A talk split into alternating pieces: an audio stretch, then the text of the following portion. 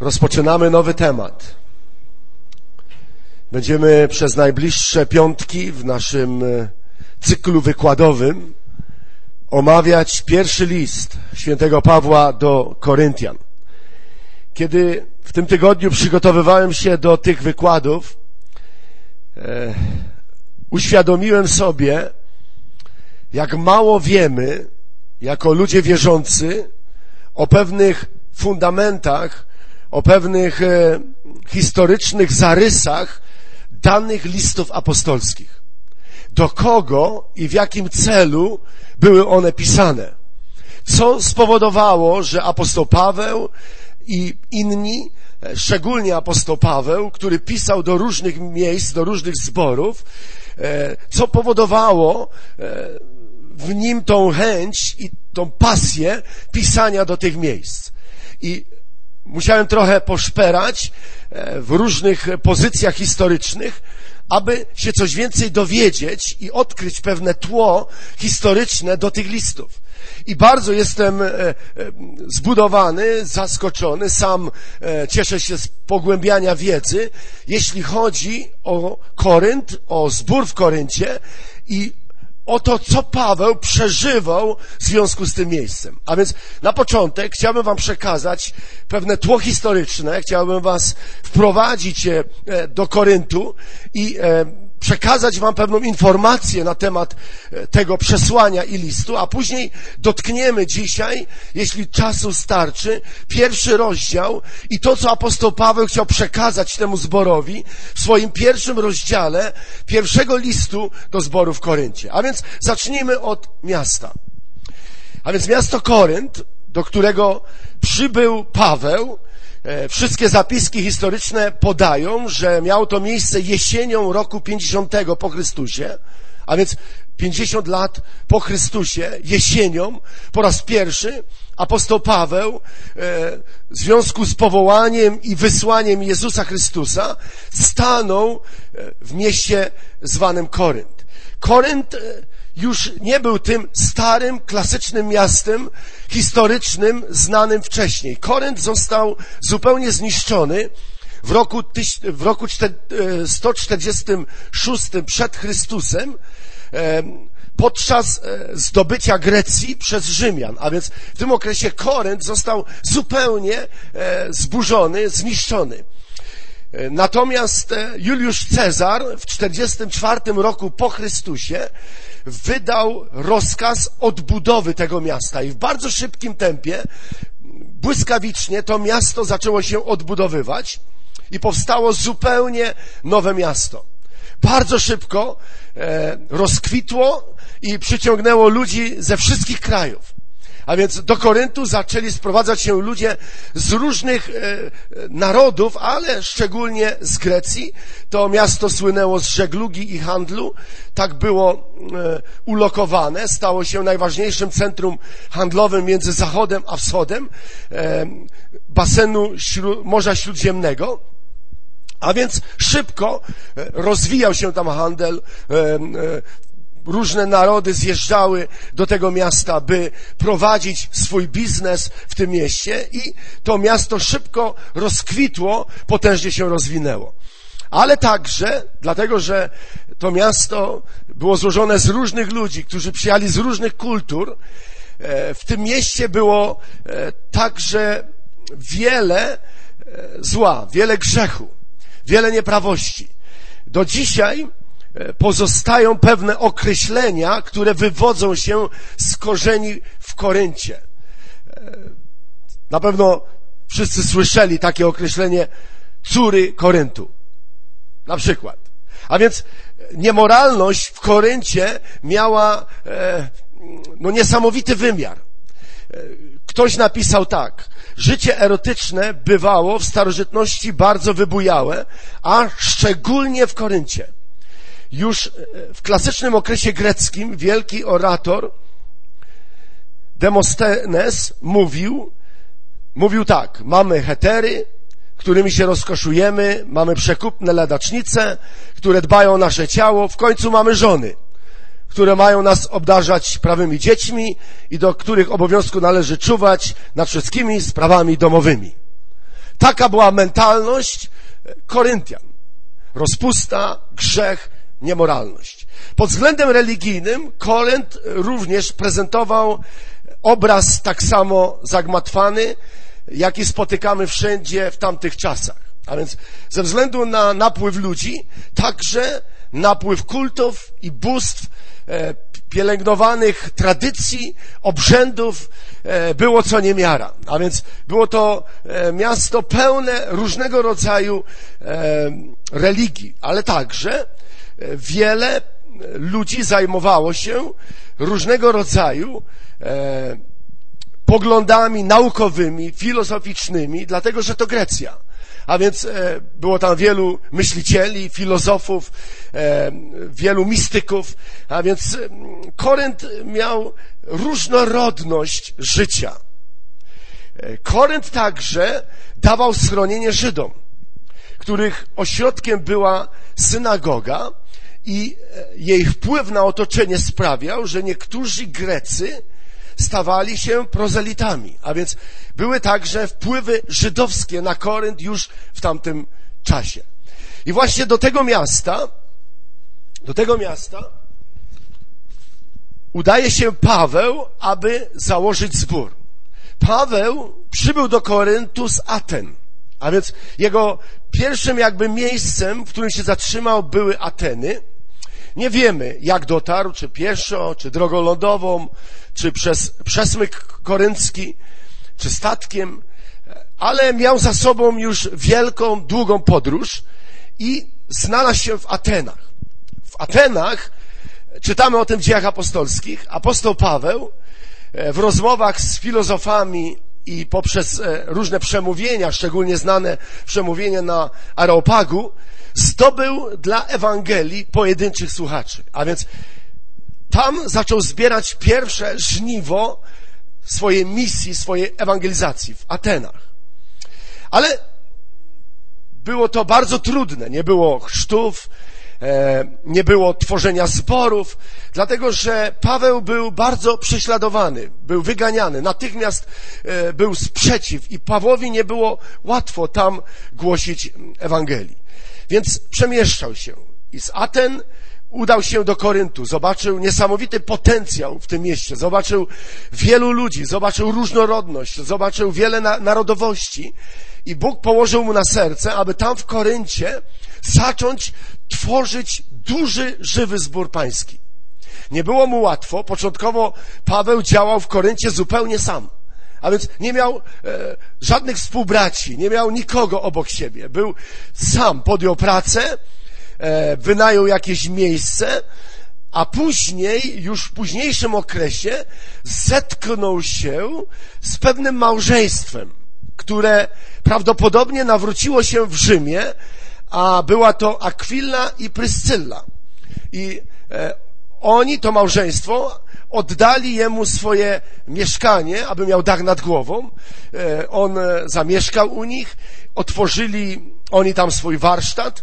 E, historycy podają, że prawdopodobnie nawrócili się w Rzymie i przemieścili się do Koryntu, aby tam otworzyć swój biznes, rzemieślniczy warsztat. I Paweł u nich zaczął organizować spotkania, ale także zwiastował w synagodze.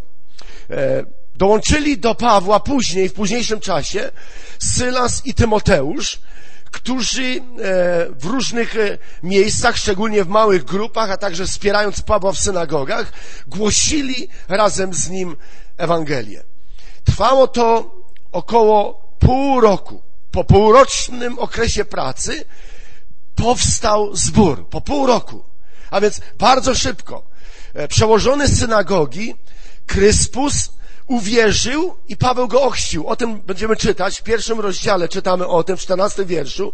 Paweł ochrzcił Kryspusa, przełożonego synagogi żydowskiej. To był pierwszy jakby taki... E, niesamowity owoc misji Pawła, bo przełożony synagogi, oto się nawraca, przyjmuje Jezusa Chrystusa jako swojego Pana, daje się ochrzcić i choć Paweł nie chrzcił wielu ludzi, to jego ochrzcił osobiście, Kryspusa ochrzcił osobiście. I oto po pół roku w Koryncie powstaje zbór.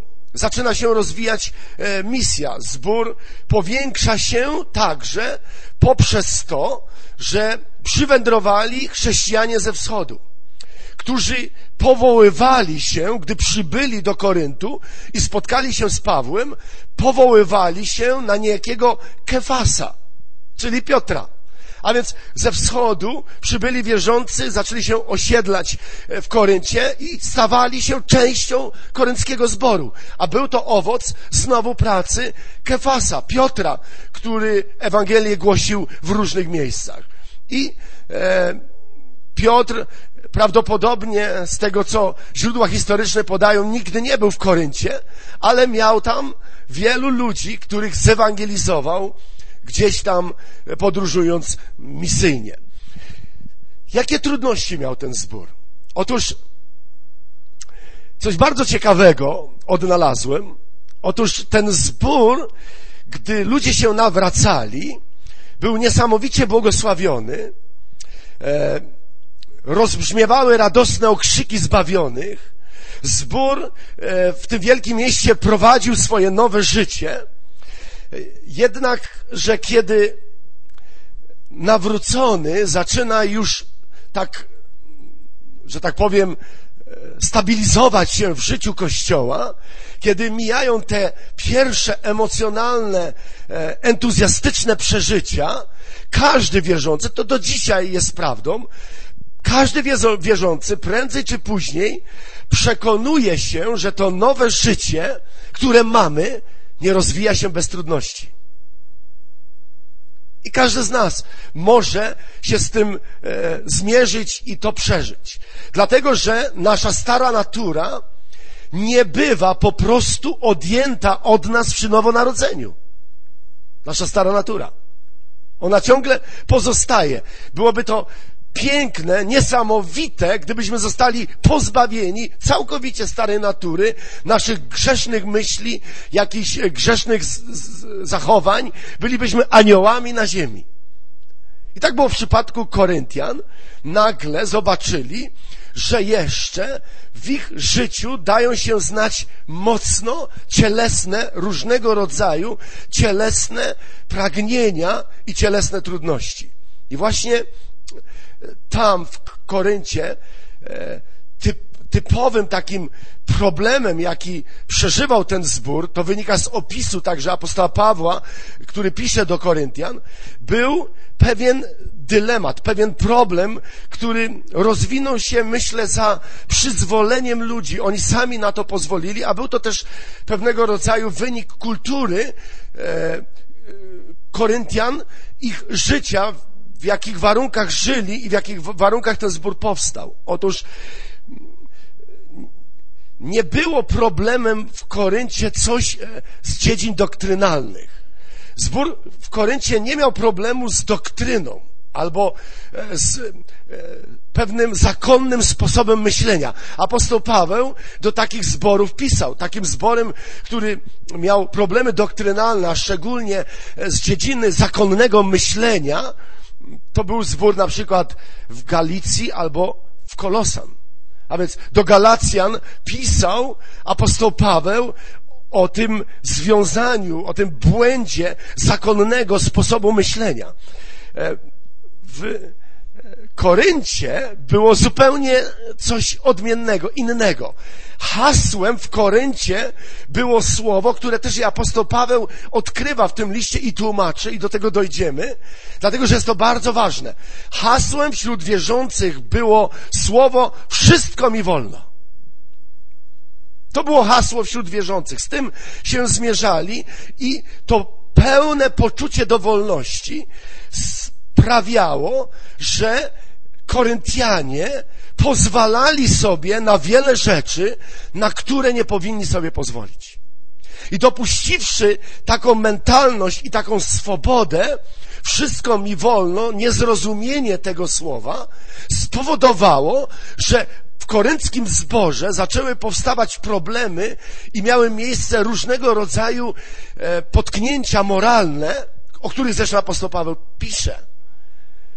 Czyż nie było to wspaniałym zapieczętować wolność bo ktoś e, odważył się pojąć za żonę swoją macochę. Na przykład, mamy taki fragment w piątym rozdziale, gdzie apostoł Paweł jest zbulwersowany. A więc były różnego rodzaju e, zachowania wierzących, które kompromitowały chrześcijaństwo. I to wyniknęło z tego przyzwolenia życia w pełnej takiej swobodzie i, e, i wolności. Apostoł Paweł dlatego wziął się za nauczanie, odwiedzanie, a później także pisanie listów do tego zboru. A więc on to widział, on to bardzo przeżywał i kiedy apostoł Paweł e, zaczął mocno napiętnowywać grzech, stał się niepopularnym apostołem. Apostoł Paweł nie był już popularny w Koryncie. Apostoł Paweł był problemem. Apostoł Paweł był zbyt radykalny. Apostoł Paweł e, kładł nacisk na krzyż Chrystusowy. Natomiast dla Koryntian krzyż Chrystusowy stawał się nieważny. Inne e, zagadnienia były bardzo e, bardziej ciekaw, ciekawe.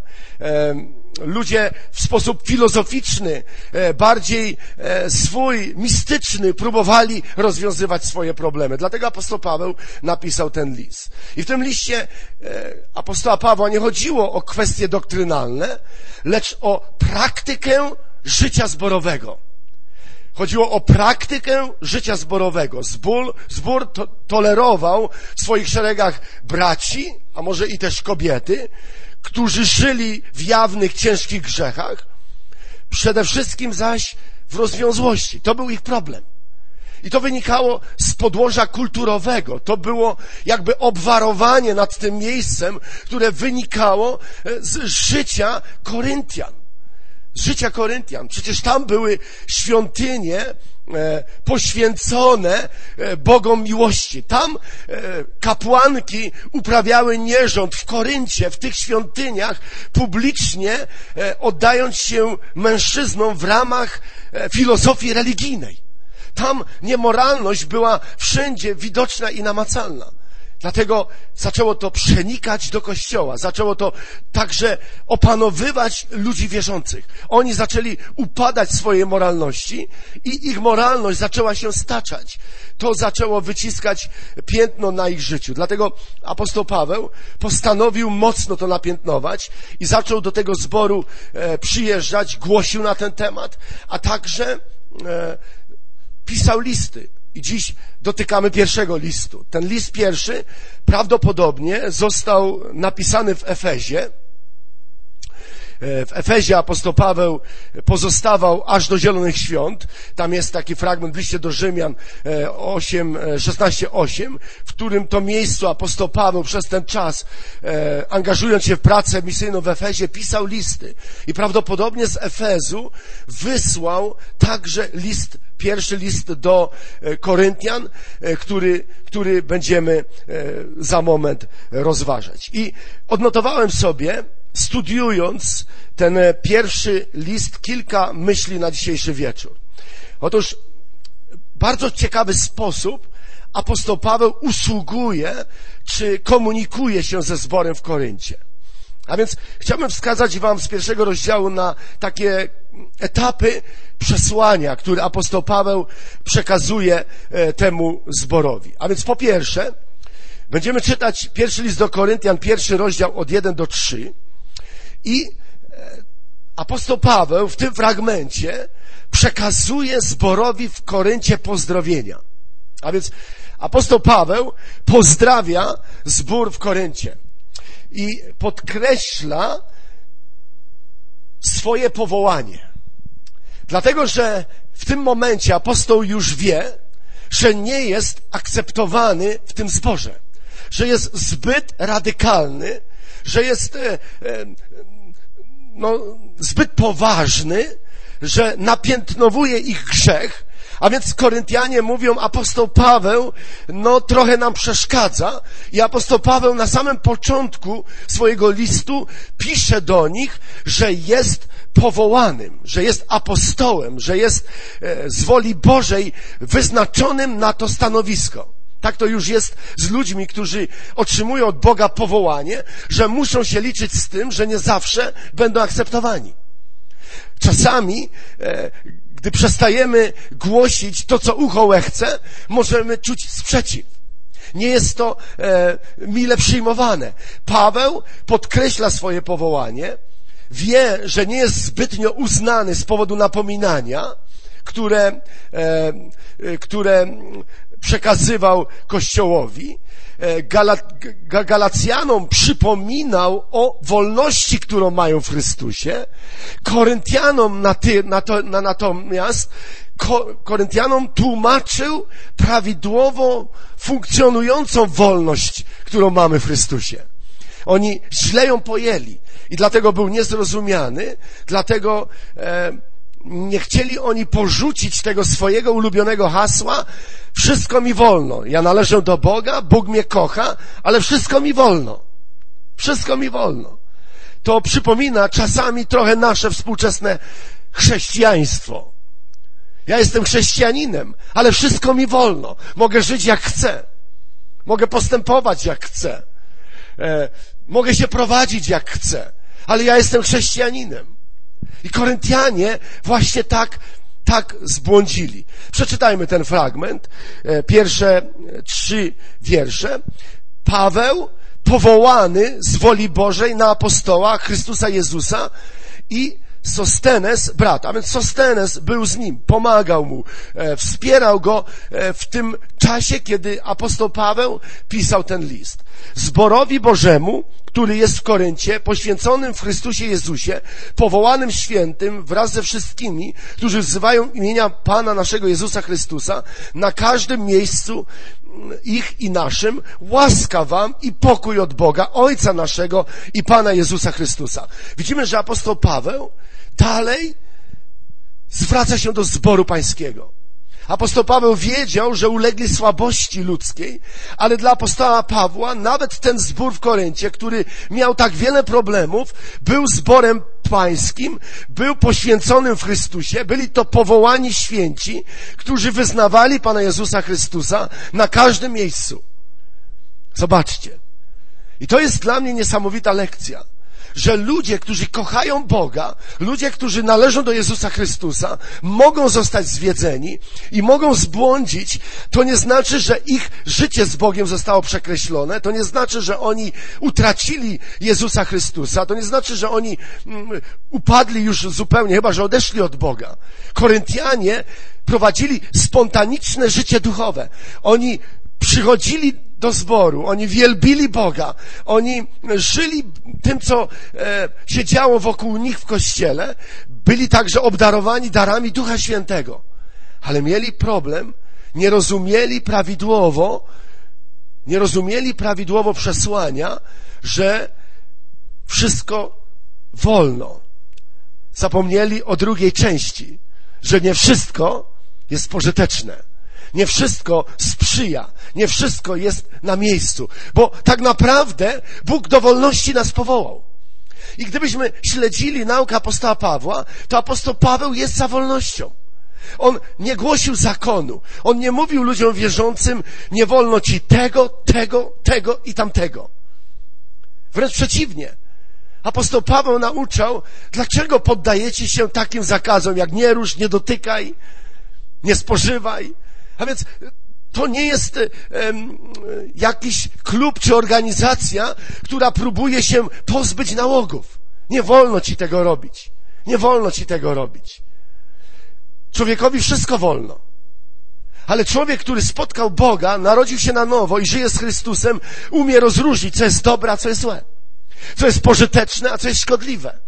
A więc potrafi wybrać. Jeśli, jeśli prawidłowo żyje i prawidłowo funkcjonuje, funkcjonuje w kościele. A więc apostoł Paweł e, pozdrawia ich bardzo serdecznie, nie grzmi, nie pisze grzesznicy, upamiętajcie się, pisze zborowi Bożemu, który jest w Koryncie. Prawdopodobnie apostoł Paweł znał wielu ludzi w tym zborze, którzy żyli bogobojnie, którzy byli gorliwi, którzy Bogu służyli gorliwie i, i, byli ludźmi świętymi, nie, nie dopuszczali się różnych uchybień, ale pozwalali, tolerowali w zborze takich braci, którzy żyli niemoralnie, e, uznając, że jest pewnego rodzaju wolność, w której oni się poruszają, czy mogą poruszać. Po drugie, apostoł Paweł dziękuję za zbór. To jest jakby e, druga myśl wynikająca z pierwszego rozdziału. Apostoł Paweł pozdrawia ten zbór, po drugie dziękuję za zbór w Koryncie i czytamy o tym od czwartego wiersza do wiersza dziewiątego. Dziękuję Bogu zawsze za was, za łaskę Bożą, która wam jest dana w Chrystusie. I żeście w Nim ubogaceni zostali we wszystko, we wszelkie słowo i wszelkie poznanie, ponieważ świadectwo o Chrystusie zostało utwierdzone w was. Tak iż nie brak wam żadnego daru łaski. Wam, którzy oczekujecie objawienia Pana naszego Jezusa Chrystusa, który też utwierdził was aż do końca, tak iż będziecie beznagany w dniu Pana naszego Jezusa Chrystusa. Wierny jest Bóg, który was powołał do społeczności Syna swego, Chrystusa Pana naszego. A więc mógł użyć ostrych słów, ale zaczyna od dziękczynienia. Dziękuję Bogu. Apostoł Paweł wiedział, jak trudno jest przyprowadzić kogoś do Boga w Koryncie. Jak trudno jest pozyskać kogoś dla Ewangelii. On, on wiedział, jak ludzie mają zamknięte serca, mają serca twarde, nieczułe, jak są e, pogrążeni w swoich przyjemnościach, których żyją. Nie było łatwo apostołowi Pawłowi głosić. Myślę, że czasy się zmieniły, ale problem jest ten sam. Dziś także nie jest łatwo kogokolwiek pozyskać. Nie jest łatwo kogokolwiek do Chrystusa przyprowadzić. Serca ludzkie są zamknięte, nieczułe. Ludzie są pogrążeni zainteresowaniami swoich uciech i przyjemności, a więc nie, nie jest łatwo. Dlatego Paweł cenił sobie każdego, kto się nawrócił. Dziękuję Bogu zawsze za was, za łaskę Bożą, która wam jest dana. I tak, myślę, powinniśmy postępować. Nie jesteśmy doskonali, wielu uchybia, wielu z nas uchybia. Tak naprawdę, jak pisze, wszyscy dopuszczamy się wielu uchybień, ale możemy zawsze dziękować Bogu za siebie nawzajem. Apostoł Paweł dziękował za zbór w Koryncie. On cieszył się z tego, że zostali ubogaceni w słowo, w poznanie, choć uchybiali, choć popełniali błędy. To apostoł Paweł rozpoczyna od pozdrowienia i rozpoczyna od podziękowania. I myślę, że to jest prawidłowa postawa. To jest to kreowanie takiej pozytywnej postawy, e, wiary wobec Kościoła, którym jesteśmy, czy którym był zbór w Koryncie. Mówimy tutaj o apostole Pawle. I po tym e, pozdrowieniu i podziękczynieniu apostoł Paweł zaczyna pisać o nieporozumieniach, jakie zauważył w zborze. Zaczyna określać problem, jaki zauważył. I czytamy o tym od dziesiątego wiersza. Apostoł Paweł zwraca się do braci z prośbą.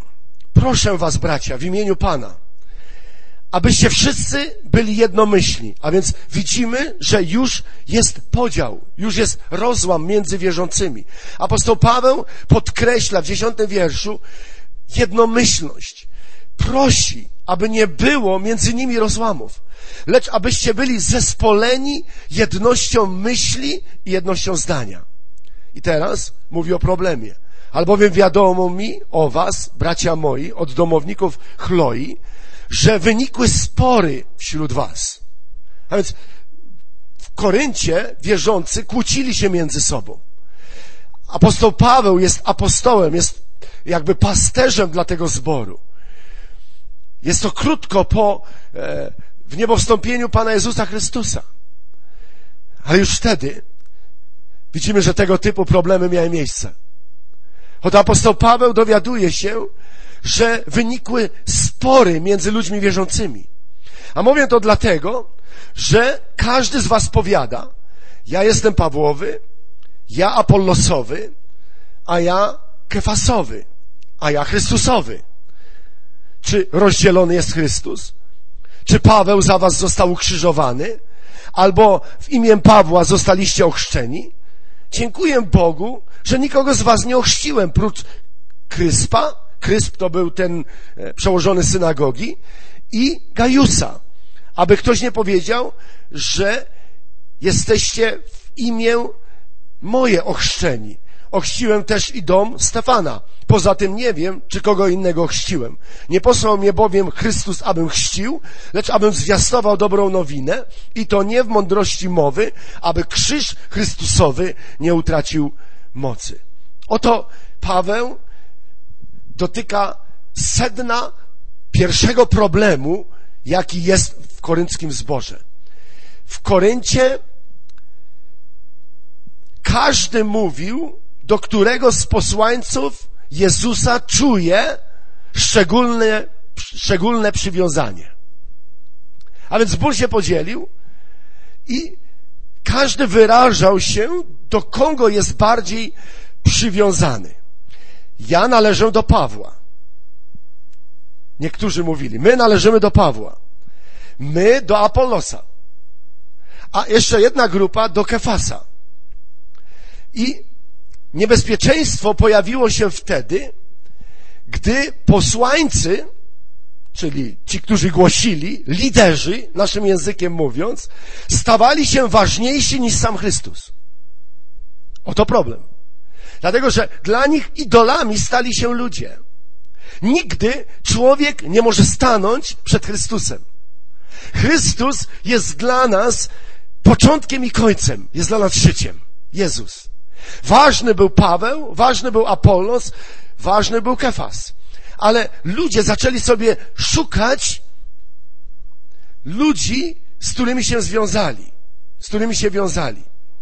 E, słowa pełne miłości i wdzięczności pod adresem różnych apostołów przekształciły się bardzo szybko, a więc najpierw slebiali, wyrażali się pozytywnie o swoich, o Apollosie, o Kejfasie, o Pawle, ale nagle to wszystko się przekształciło w okrzyki walki, które groziły rozerwaniem zboru. I to apostoł Paweł najbardziej przeżywał.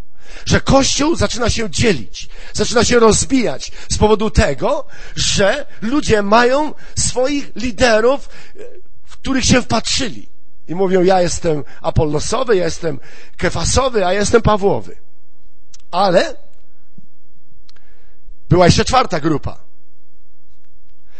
Czy nie miała więc racji czwarta grupa, która nie zwracała większej uwagi na Pawła, Apollosa czy Kefasa, po prostu oświadczyła, należę do Chrystusa. Poczekajcie. Bo to mamy czwartą grupę. A więc, no można by powiedzieć, czwarta grupa, e, grupa racji. Czy Paweł nie powinien się z tego cieszyć? skoro sam w trzecim rozdziale, w dwudziestym trzecim wierszu tegoż listu użył sformułowania wyjście zaś Chrystusowi. I gdybyśmy tak powiedzieli, że ta grupa ma rację, byłoby to wielką pomyłką. Byłoby to wielką pomyłką. Paweł pisząc tak miał na myśli cały zbór. Co natomiast, którzy o sobie mówili, ci natomiast, którzy o sobie mówili, że należą do Chrystusa, tworzyli całkiem świadomie wyizolowaną grupę wśród innych. A więc oni się wyizolowali z całego zboru. Apostoł Paweł pisze do całego zboru. Pamiętajmy, że apostoł Paweł pisze do zboru w Koryncie. Apostoł Paweł kochał zbór w Koryncie. Apostoł Paweł nie miał wybrańców, nie faworyzował ludzi. On kochał cały zbór. On pracował ciężko, głosił Ewangelię, aby ten zbór e, został zbudowany.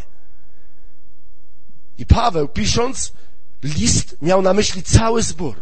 Ci natomiast, którzy o sobie mówili, że należą do Chrystusa, tworzyli całką, całkiem, całkowitą, oddzielną, wyizolowaną grupę pośród innych. Oni się oddzielili. I zaczęła się dziać rzecz okropna. Chrystus stał się nazwą pewnej partii chrześcijańskiej. Pewnej grupy oddzielonej. Oni stali się pyszni z powodu tego. Chciano zależeć tylko od Chrystusa. Nie był potrzebny żaden człowiek. Żaden pasterz. żaden przełożony, żaden lider. I to było błędem. Dlatego, że Pan posłał swoje sługi, aby służyli. A więc nie jesteśmy ludźmi, którzy zaczynają chełpić służącym, bo oni przyszli, aby służyć. Nie opieramy się na człowieku, opieramy się na Chrystusie, ale także wiemy, że Bóg posyła swoich namaszczonych ludzi do tego, by Kościół prowadzili. A więc to musi być spójne, to musi być połączone razem ze sobą. I apostoł Paweł dojrzał ten problem.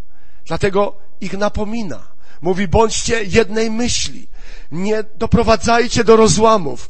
Nie dawajcie się ponosić emocjom. Starajcie się być razem, bo gdy będziecie razem, będziecie silni. Nie pozwalajcie na spory między sobą. Nie, nie wyławiajcie sobie swoich idoli. Służcie razem Bogu. Wszyscy jesteście powołani. Bóg was powołał, ustanowił jednym ciałem, kościołem. Natomiast te tendencje ludzkie to dzisiaj są te same. To dzisiaj są te same. Ten mi się bardziej podoba, a ten mi się mniej podoba. Ja jestem e, Janowy, ja jestem Andrzejowy, ja jestem Leszkowy, ja jestem e, Pawłowy i tak dalej. I pojawiają się jeszcze ci najbardziej uduchowieni, a my tylko do Chrystusa należymy. I my nie chcemy mieć z innymi wierzącymi nic wspólnego. To jest jeszcze, to jest jeszcze wszystko e, Babilon i pogaństwo. Oni się dopiero muszą nawrócić. A więc pycha zaczyna odgrywać rolę. I tak e, dzieli się ciało pańskie, tak rozbija się Kościół. Tak diabeł znajduje sobie swoje miejsce i zaczyna tworzyć różnego rodzaju podziały między wierzącymi. I to już miało miejsce 50 lat po Chrystusie, kiedy Paweł, e, Paweł w Koryncie założył pański zbór. I apostoł Paweł postanowił wyjść temu naprzeciw. A więc mamy czwartą myśl, którą chcę e, dzisiaj zaakcentować apostoł Paweł zaczyna wygłaszać mowę o krzyżu. A więc apostoł Paweł wraca do korzeni i zaczyna mówić o tym, co jest fundamentem życia chrześcijańskiego, co jest podwaliną Kościoła, co jest życiem Kościoła. Zaczyna zwracać uwagę na krzyż. Czytamy o tym w pierwszym rozdziale od wiersza 18, znany tekst. Albowiem mowa o krzyżu jest głupstwem dla tych, którzy giną. Natomiast dla nas, którzy dostępujemy zbawienia, jest mocą Bożą. Napisano bowiem w niwecz obrócę mądrość mądrych, a roztropność roztropnych odrzucę. Gdzie jest mądry, gdzie uczony, gdzie badacz wieku tego? Czyż Bóg nie obrócił w głupstwo mądrość świata? Skoro bowiem świat e, przez e, mądrość swoją nie poznał Boga w Jego Bożej mądrości, przeto upodobało się Bogu zbawić wierzących przez głupie zwiastowanie. Podczas gdy Żydzi znaków e, się domagają, a Grecy mądrości poszukują, my zwiastujemy Chrystusa ukrzyżowanego, dla Żydów wprawdzie zgorszenie, a dla pogan głupstwo, natomiast dla powołanych i Żydów, i Greków zwiastujemy Chrystusa, który jest mocą Bożą i mądrością Bożą, bo głupstwo Boże jest mędrsze niż ludzkie, a słabość Boża mocniejsza niż ludzie. I oto apostoł Paweł zrobił wykład. I zaczyna mówić o mowie o krzyżu. I powiada, skoro mowa o krzyżu dla tych, którzy giną jest głupstwem, zatrzymajmy się na chwilę, to logicznie myśląc, moglibyśmy powiedzieć, dla tych, którzy bywają zbawieni, powinna być mądrością. Powinna być mądrością. Paweł jednak tak nie pisze. Nie pisze tak. To jest bardzo ważne. Chcę, abyśmy to zobaczyli. Zbawienie bowiem dokonuje się nie przez mądrość. Nie przez mądrość, lecz przez działanie mocy Bożej. Mocy Bożej. I to jest to, co apostoł Paweł niesie zborowi w Koryncie. Od wiecznej zguby zbawia nas moc Boża. Moc Boża. Dlatego też mowa o krzyżu jest czymś innym niż doktryna o krzyżu. Bo Kościół może mieć doktrynę o krzyżu, i możesz się szczycić mądrością na temat krzyża, natomiast nie ma mocy Bożej w sobie, która zmienia życie Kościoła. Czy widzicie teraz, jak wygląda nasze chrześcijańskie społeczeństwo? O tak. Oni mówią o krzyżu, oni zwracają uwagę na krzyż, wszędzie stoi pełno krzyżów, ale jest to tylko mądrość na temat krzyża, nie ma mocy Bożej, nie ma mocy życia Bożego, mocy krzyża, która jest przelewana do serc ludzkich i zmienia ich życie. We wszelkiej teologii, w tej teologii krzyża, tkwi niebezpieczeństwo, posłuchajcie mnie uważnie, tkwi niebezpieczeństwo polegające na wyjaśnianiu roli krzyża, uczynieniu jej zrozumiałą i poprzez to pozbawieniu krzyża jego gorszącego głupstwa.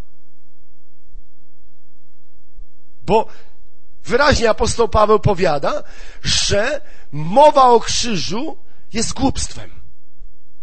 Jest głupstwem.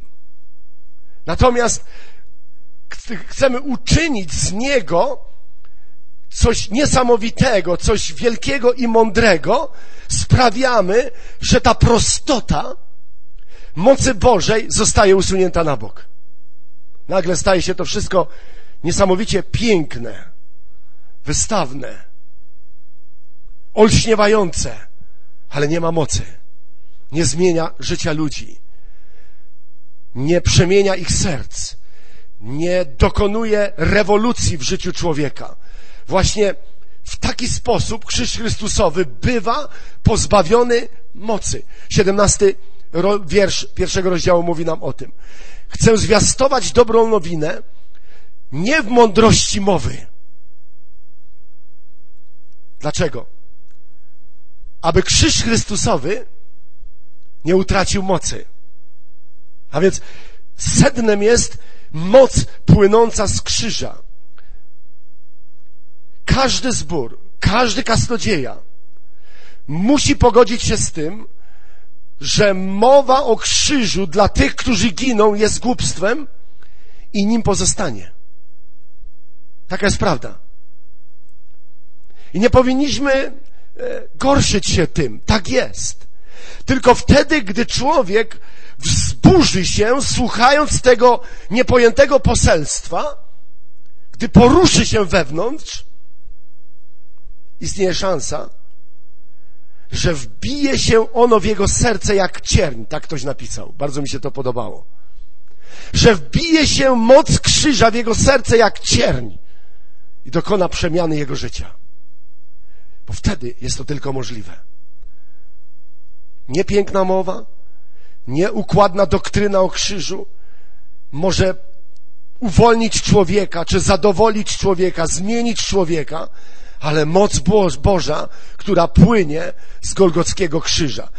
Co jeszcze, gdy mówimy o krzyżu? Gdy apostoł Paweł przekazywał przesłanie o krzyżu. Powiada, my zwiastujemy Chrystusa ukrzyżowanego, zwiastujemy ukrzyżowanego Mesjasza.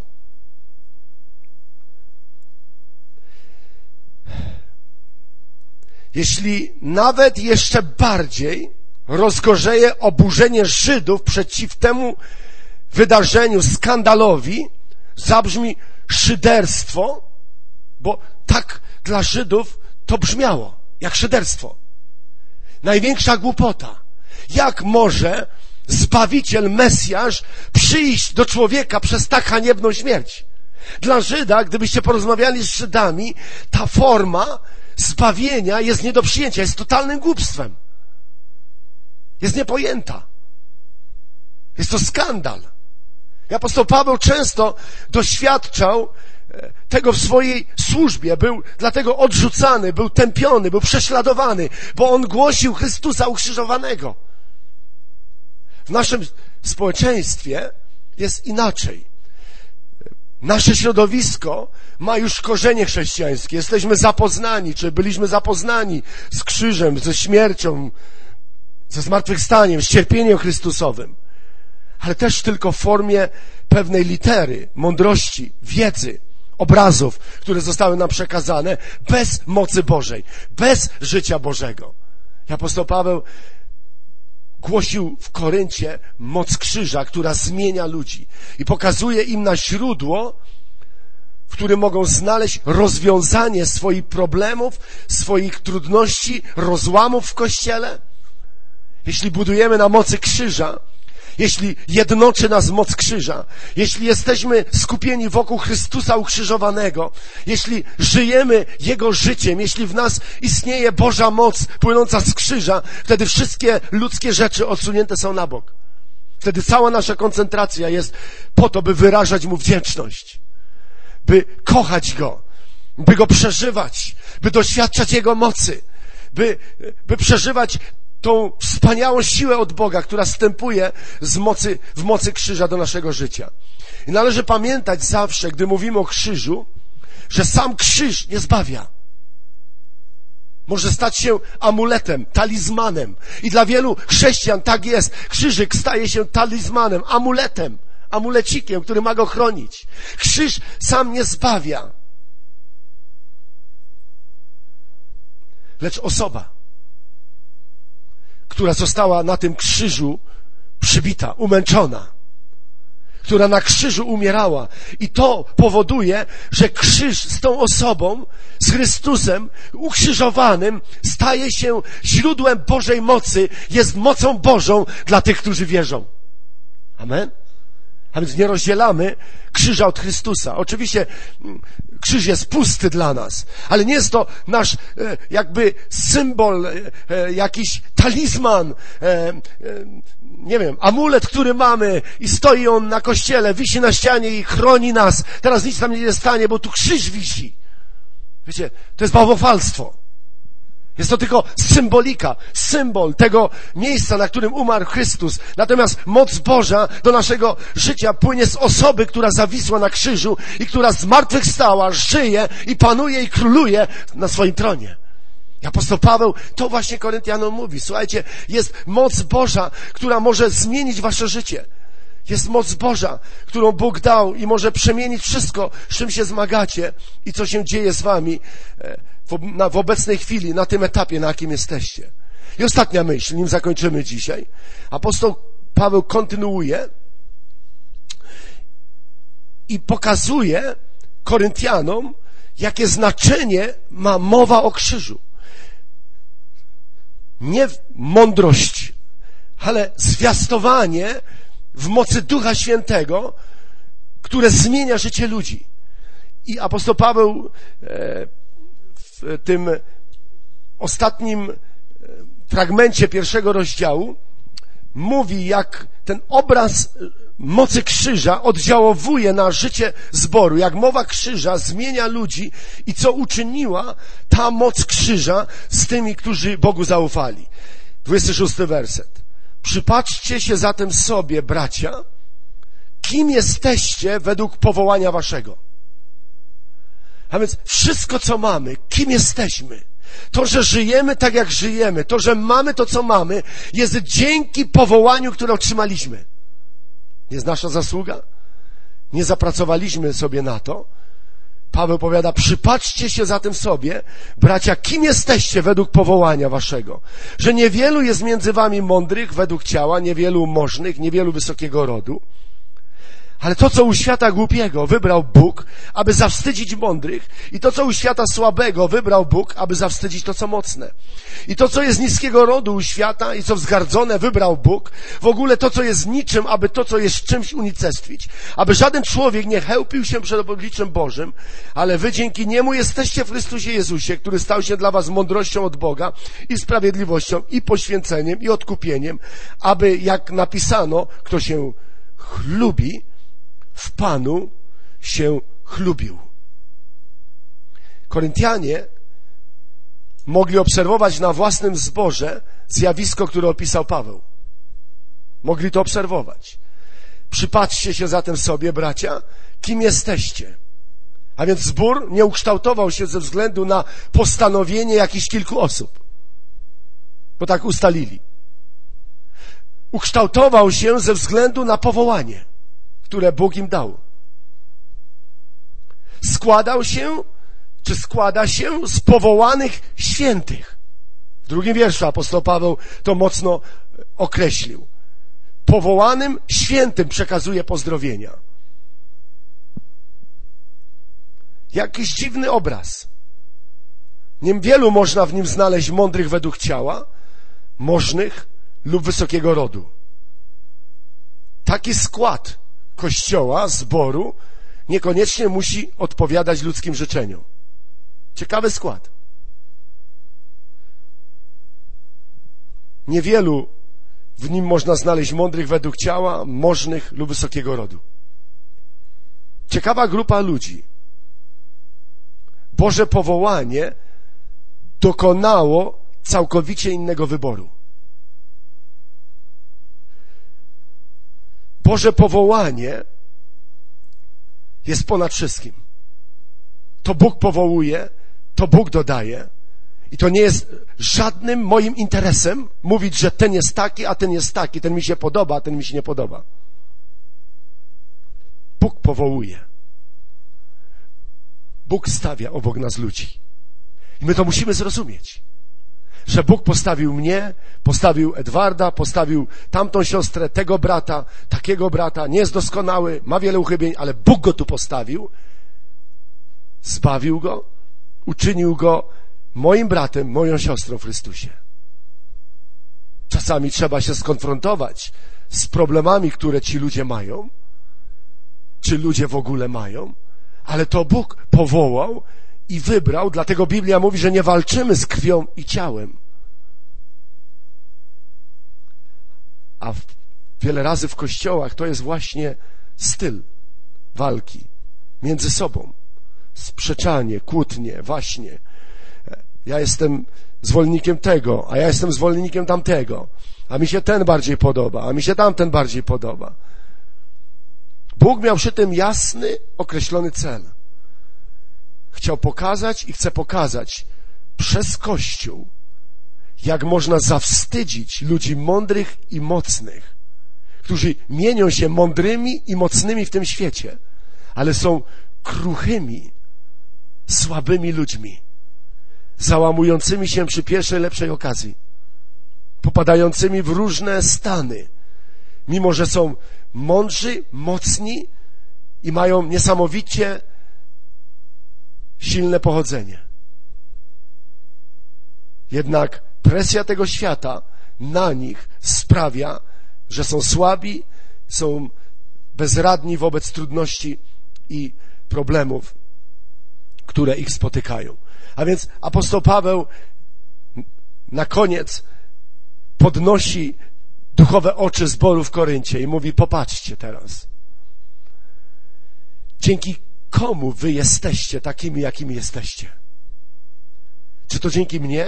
Tak, Bóg mnie tu posłał, ja tu pracowałem, harowałem, głosiłem Ewangelię, nie biorę sobie żadnej chwały dla siebie, absolutnie. Żadna chwała i cześć dla mnie. Bo ja was nie zbawię, ani nie zostałem za was ukrzyżowany. Tak mówi apostoł Paweł.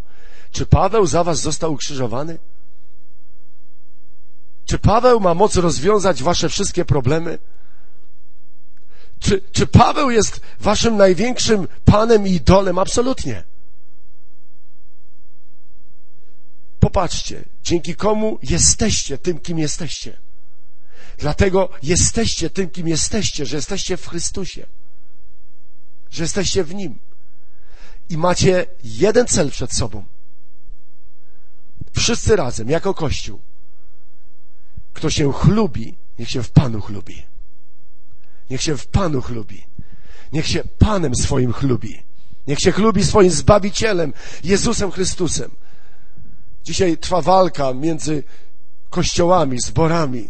Ja lepszy, ten lepszy, ten większy, ten ma lepszy program, ten ma lepsze formy, ten jest nowocześniejszy, ten lepiej śpiewa, tu lepiej grają, tam lepiej śpiewają, tu się głośniej modlą, tam się ciszej modlą. Totalne zamieszanie, to samo co w Koryncie. Ludzie potracili ten obraz, który powinni mieć przed swoimi oczyma. Obraz życia, które płynie do ich życia, który jest jedynie w Chrystusie. I nic tego nie zastąpi. Żaden Paweł, żaden Kefas, żaden Apollos, żaden zespół muzyczny, żaden program najnowszy, nic tego nie zastąpi. Chrystus jest naszym życiem. W Nim mamy wszystko, czego potrzeba nam do życia i pobożności. W Jezusie mamy pełne zaspokojenie. Jezus jest naszym życiem. Jeśli Jezus jest moim życiem, mam wszystko. Mam wszystko. Posiadam wszystko. Mam to niesamowite powołanie. Bożą moc, która płynie z Chrystusa ukrzyżowanego do mojego życia. I wtedy mogę iść przez życie, a gdy diabeł stanie mi na drodze, nie ma najmniejszych szans, bo większy jest ten, który jest we mnie, niż ten, który jest na świecie. Gdy mam Chrystusa przed swoimi oczyma, jestem pod Jego nadzorem, jestem pod Jego władzą, jestem w Jego autorytecie. Wszystko mogę w Chrystusie, który mnie umacnia. Chrześcijanie muszą o tym pamiętać, że Chrystus jest naszym fundamentem, że Chrystus jest naszym życiem. Jeśli On jest moim życiem, jeśli na Niego patrzę, Jego widzę i na Nim się opieram, dam radę, zwyciężę, bo mój Pan zwyciężył. Amen? Problemem narodu izraelskiego e, e, na samym początku było właśnie to samo.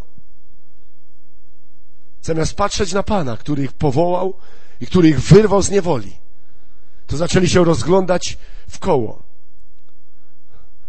Patrzyli na Mojżesza i co ten Mojżesz teraz zrobi? Może z tej strony cała armia Egipcjan z drugiej. A może stoi nad brzegiem i, i, i, i rozmyśla, i, i rozmawia z Panem. I co tu zrobić? A więc co się dzieje? Zaczynają popadać w przerażenie. Zaczynają e, wątpić. Stają się bezradni, opuszczają swoje ręce. Mówią, lepiej wrócić do Egiptu. Ciężko nam, tragedia, straszne rzeczy się dzieją. Teraz wszyscy poginiemy, zostaniemy zniszczeni. Później już Mojżesza chcieli wyrzucić. Już tak bardzo pogrążyli się e, przejęciem całą sytuacją, która była w koło, bo stracili Pana sprzed swoich oczu, a Pan powiedział, ja was będę prowadził. Jestem z wami. Otoczę was słupem ognia w nocy i obłokiem przykryję w ciągu dnia. Będę z wami. Tak samo Pan Jezus obiecał, nigdy was nie zostawię, nigdy was nie opuszczę. Jestem z wami. A wy dzięki Niemu jesteście. Dzięki Niemu jesteście. A więc to jest wprowadzenie do listu do Koryntian. Bardzo ważne jest poznanie tego tła historycznego, mentalności kulturowej Koryntian, z jakiego środowiska, z jakiego rodzaju ludzkiego wyszli, z czym się zmagali, jakie mieli dylematy, jak bardzo musieli uważać i pilnować siebie, aby nie popaść z powrotem w pewne rzeczy, które były wokół nich praktykowane. A więc samo życie, samo życie, to samo i dla nas.